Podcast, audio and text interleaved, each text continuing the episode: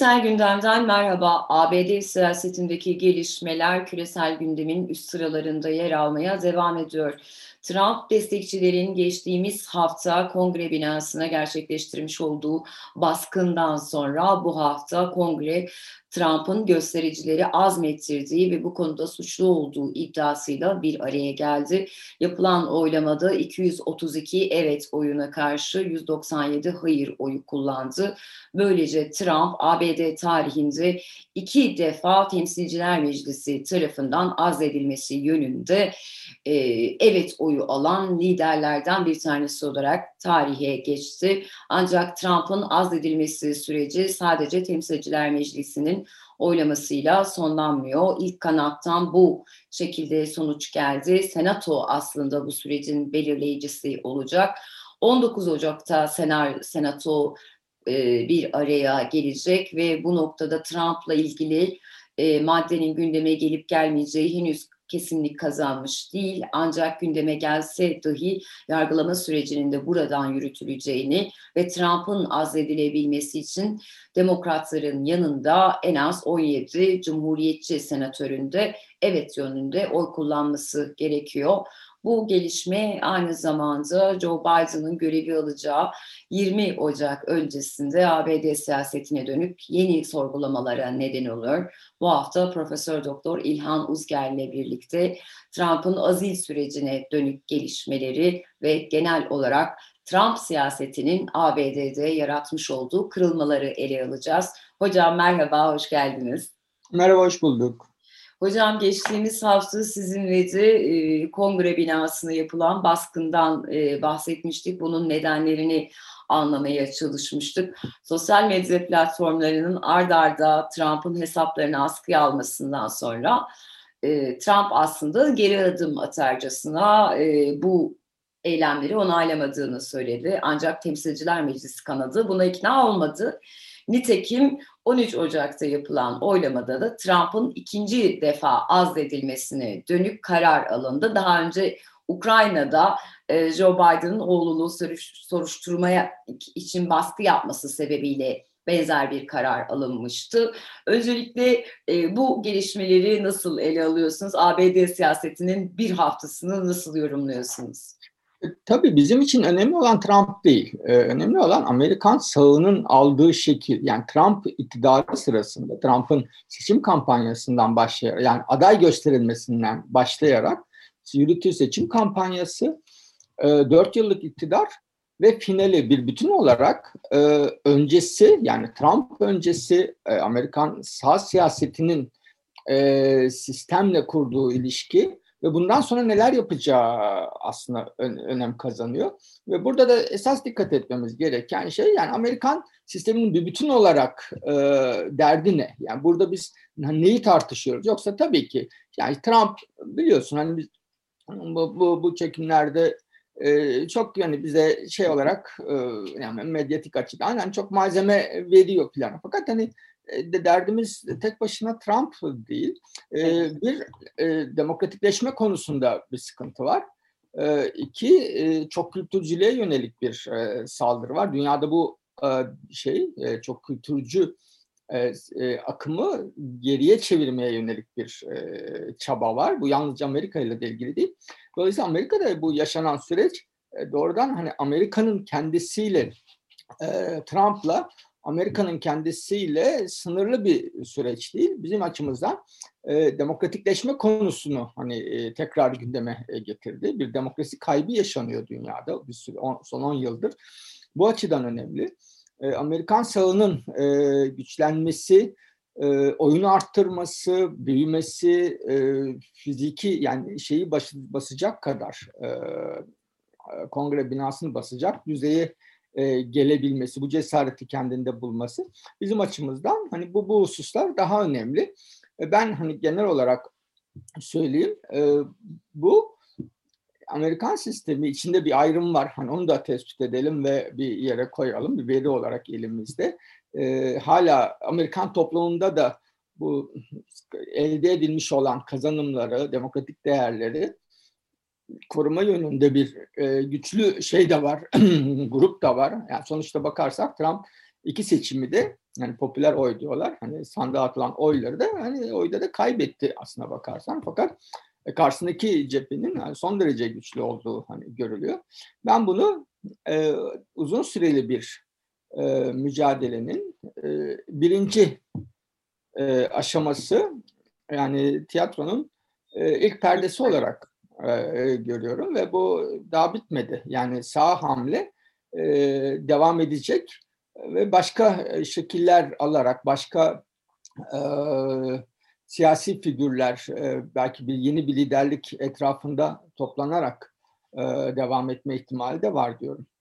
Evet hocam sizin de söylediğiniz gibi aslında Trump tek başına e, ilginç nevi şansına münasır e, insanlardan birisiydi. Ancak hem sizinle konuşmalarımızda hem de dünyadaki gelişmelere baktığımızda Trump aynı zamanda e, popülizm dediğimiz dalganın da e, unsurlarından biri olarak görülüyordu ve genelde o halkayla olan ilişkileri Trump'ın geleceği bir nevi e, diğer liderlerin e, popülist olarak anılan liderlerin de e, iktidarlarına dönük mesajlar içeriyordu. İsterseniz şuradan başlayalım. İlk olarak Trump popülist bir e, lider miydi? E, öyleyse de bu süreç yani şu anda işte final perdesini Trump açısından en azından gördüğümüz süreç bize ve dünyaya ne söylüyor? Şöyle söyleyeyim. E, dünyanın her yerinde, her siyasal sistemde sağ hareket, sağ partiler popülist olmak zorundadır. Nedeni de şu. Yani sermayeden yana olursanız halka halktan yana olduğunuzu göstermeniz gerekir. Başka türlü oy alamazsınız. Çünkü her yerde sermaye ederler. E, yani kapitalist sınıf, e, burjuvazi diyelim, zenginlerin sayısı hep daha azdır. Yani başka türlü de olamazdı zaten. Yani herkes zengin olamazdı. O zaman fakir olmazdı. Kimse zengin de olamazdı. Yani tabii insanlara şunu söylemek lazım. E, fakirler olduğu için zenginler var. Hani bu, bu arada o bağı kop, koparıyor. Yani siyasetin de e, bu en büyük becerisi tabii. Yani aradaki illiyet bağı kopuyor. E, dolayısıyla da her bu Demirel'de de vardı, Özal'da da vardı yani popülizm. Yani sağ siyasetin içinde popülizm olmak zorundadır. Solda olmaz. Çünkü solun hani eğer gerçek solun hani zaten böyle bir derdi yok. Zaten hani emekçinin, çiftçinin, daha dar gelirin yanındaysanız hani zaten siz halkçı siyaset yapıyorsunuz demektir. O zaman e, ekstra bir popülizme ihtiyaç duymayabilirsiniz. Ha söylem olarak biraz bunu vurgulayabilirsiniz. Ona popülizm falan diyorlar ama şimdi Trump da bu yeni bir biçim aldı tabii. Yani şimdi ver, Cumhuriyetçi Parti'nin e, vergi politikası ki Amerika'da biliyorsun hani çok bahsettik en önemli konu vergidir aslına bakarsan siyasetin en, en, en öncelikli konusu vergidir. Ee, zenginlerden vergi kesmeyi öngörür e, Reagan'dan bu yana. Ve bu çok sabit bir siyasettir ve bunu bunu şimdi bir taraftan zenginlerden vergi keseceksiniz. Bir taraftan sağlık sigortasının alanını daraltacaksınız. Yani daha az insanın sağlık sigortasından faydalanmasını e, savunacaksınız.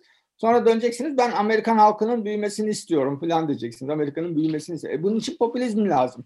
Yani şimdi iki tane sorun var burada. Tabii ki popülizmin doruğuydu Trump. Ve hiçbir e, Amerikan e, siyasetçisi böyle bir popülist dili bu 2010'ların popülist dilini bu ölçüde kullanmadı. Bu çok tipik bir popülist, e, sağ popülist tabii ki e, dil kullandı, siyaset dili kullandı Trump. Şimdi burada iki tane e, boyut var diyeyim. Yani bir tanesi mesela Amerikalılar da bunu bazen çok vurguluyorlar. Bazı Amerikalı yazarlar ve uzmanlar. Bu vakanın yani bir gösterge olarak kongre binasını işgal edilmesi bunun arkasındaki sağ akımın, sağ siyasetin aslına bakarsanız sınıfsal bir niteliği olmadığını iddia edenler var. Yani, ve bunun için de şunu söylüyorlar. Bakın bu e, kongre binasını basanlar hali vakti yerinde Amerikalılarda. Yani buradaki mesele sınıfsal değil, ekonomik değil. Bunların hani ekonomik sorunları yok. Ee, sorun e, beyaz üstünlüğü e, evet. sorunu. E, şimdi bu böyle bir boyutu var. Fakat şunu da unutmayalım. E, Trump, Cumhuriyetçi Parti 74 milyon oy aldı. Şimdi bu 74 milyonun hepsi orta üst sınıf hali vakti yerinde insanlardan oluşmuyor muhtemelen. Yani bunu bunu söylemek mümkün değil. E, hatta işte Demokrat Parti e, biliyorsunuz hani şeyden oy alıyor işte şehirlerden ve eğitimlilerden filan. E, o, o kısmı da mesela Amerika'da çok net değil. Bizde biraz daha belirgin. Yani AKP'nin oy tabanıyla CHP, İYİ Parti'nin oy tabanı arasında hani eğitim düzeyi açısından bir fark var. Orada bunun da çok net olmadığı söyleniyor. Fakat e, tabii ki yani o, Amerika'da mesela ben 2000'lerin başında 2003'te gittiğimde orada orta sınıfın sıkıntısından çok söz edilirdi mesela. O tarihten bu yana e, orta sınıfın gelirlerinde bir e, şey yok, düzelme yok. Yani ekonomik büyümeyle orta sınıfın gelirlerindeki büyüme arasında bir açık ortaya çıktı. Ve bunun da yarattığı mesela iş imkanlarının tamam iş e, olanakları var. Yani işe girebiliyorsun. İstihdam sorunu daha az pandemi hariç parantez e, içinde alıyoruz onu. Ama e, mesela iş güvencesi açısından sıkıntılar var. İşin niteliği açısından sıkıntılar var. Özellikle e, sanayisizleşme denilen süreçte fabrika işçileri, nitelikli işçiler e, şey oldular. E, adını veren Starbucks garsonu olmak zorunda kaldılar. E, düzenli değil işleri falan. Dolayısıyla bu tür bu tür sorun sorunlar var. Bunların hepsinde yani Amerikan sisteminin bence Trump üzerinden yapmaya çalıştığı şey bu tür sıkıntıları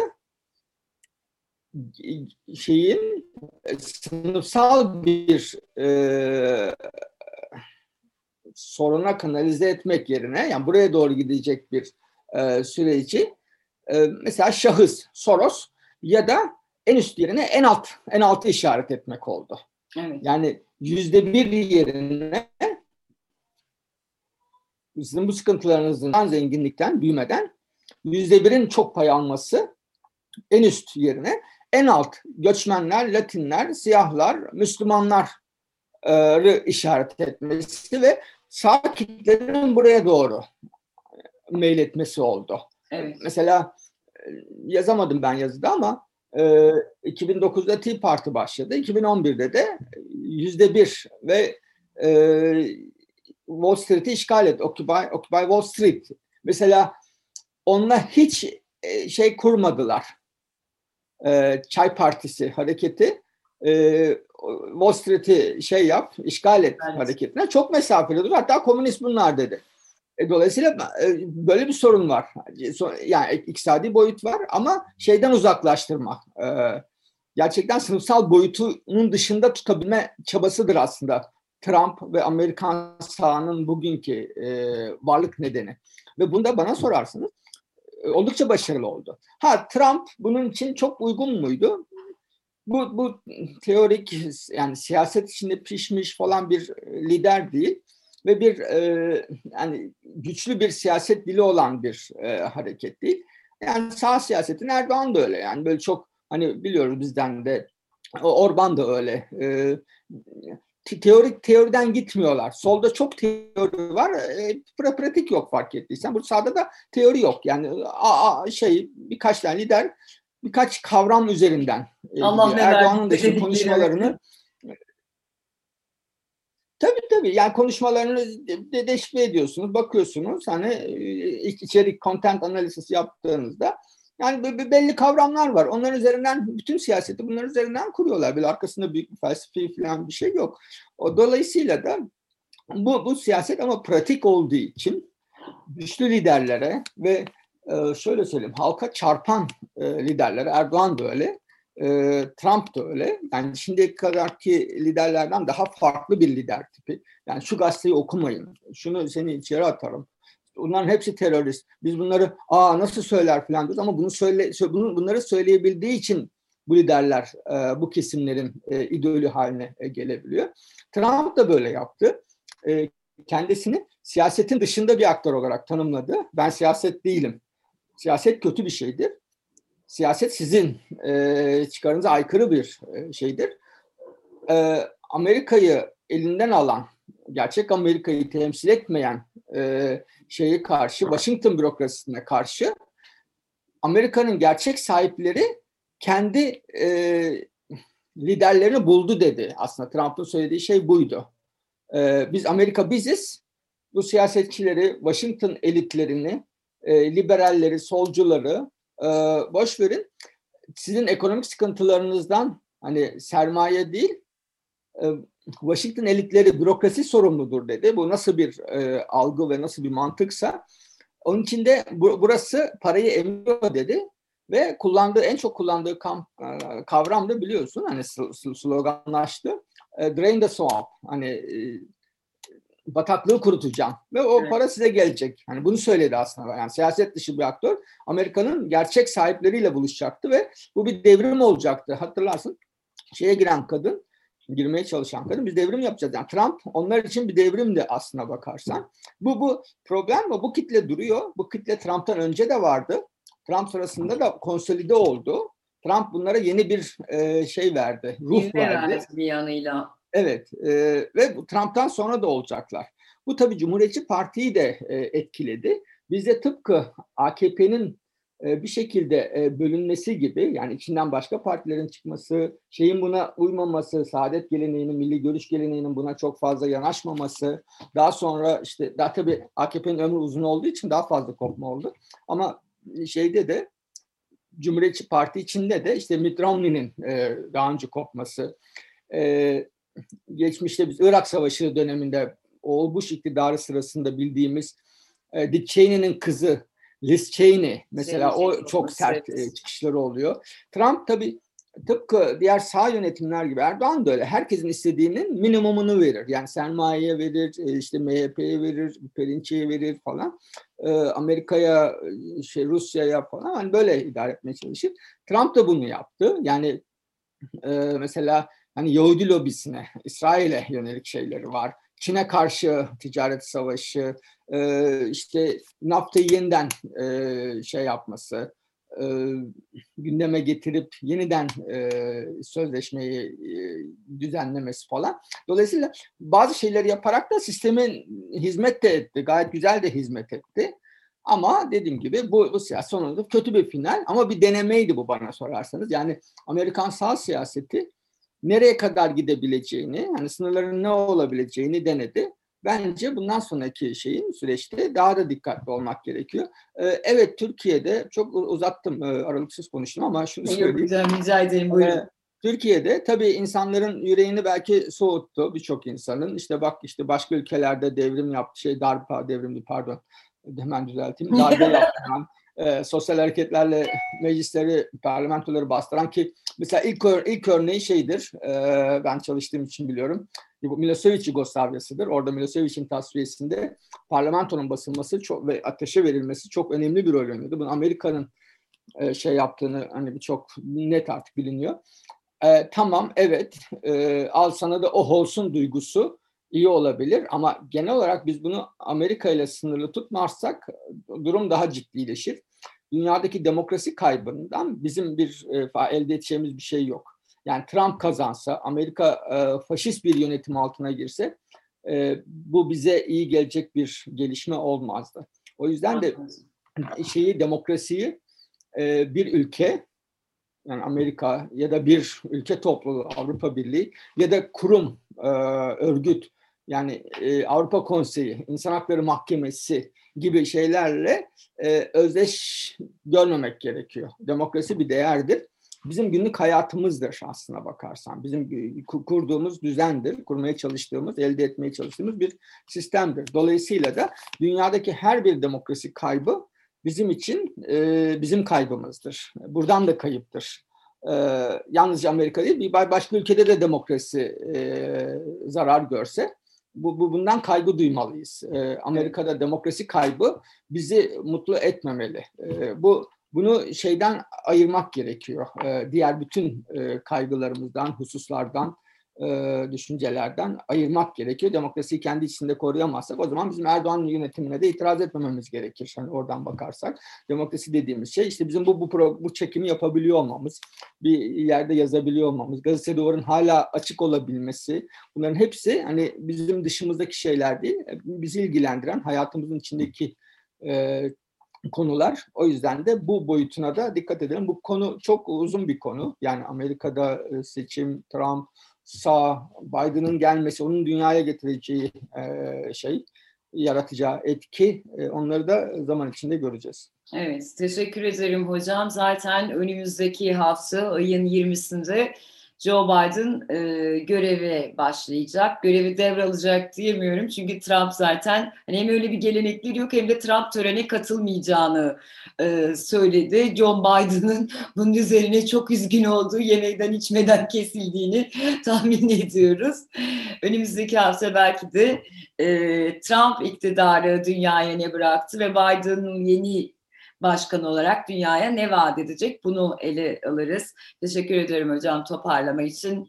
ABD sağına dönük e, vurgular e, aslında Trump tabanının konsolide olması ve sonrasına dönük yapılacak hamlelerin önemini hatırlattınız. Bir şey bitmiş değil zira. Dediğiniz gibi bu tiyatronun ilk perdesiydi belki de.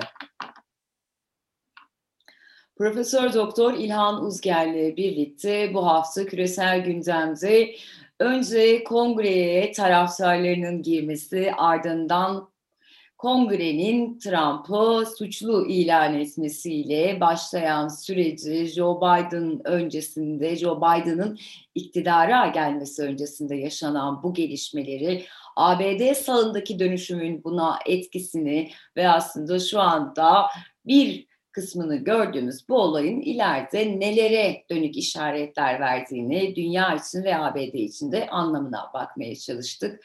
Bizi izlediğiniz için teşekkür ederiz. Bizi dinlediğiniz için teşekkür ederiz. Hoşçakalın.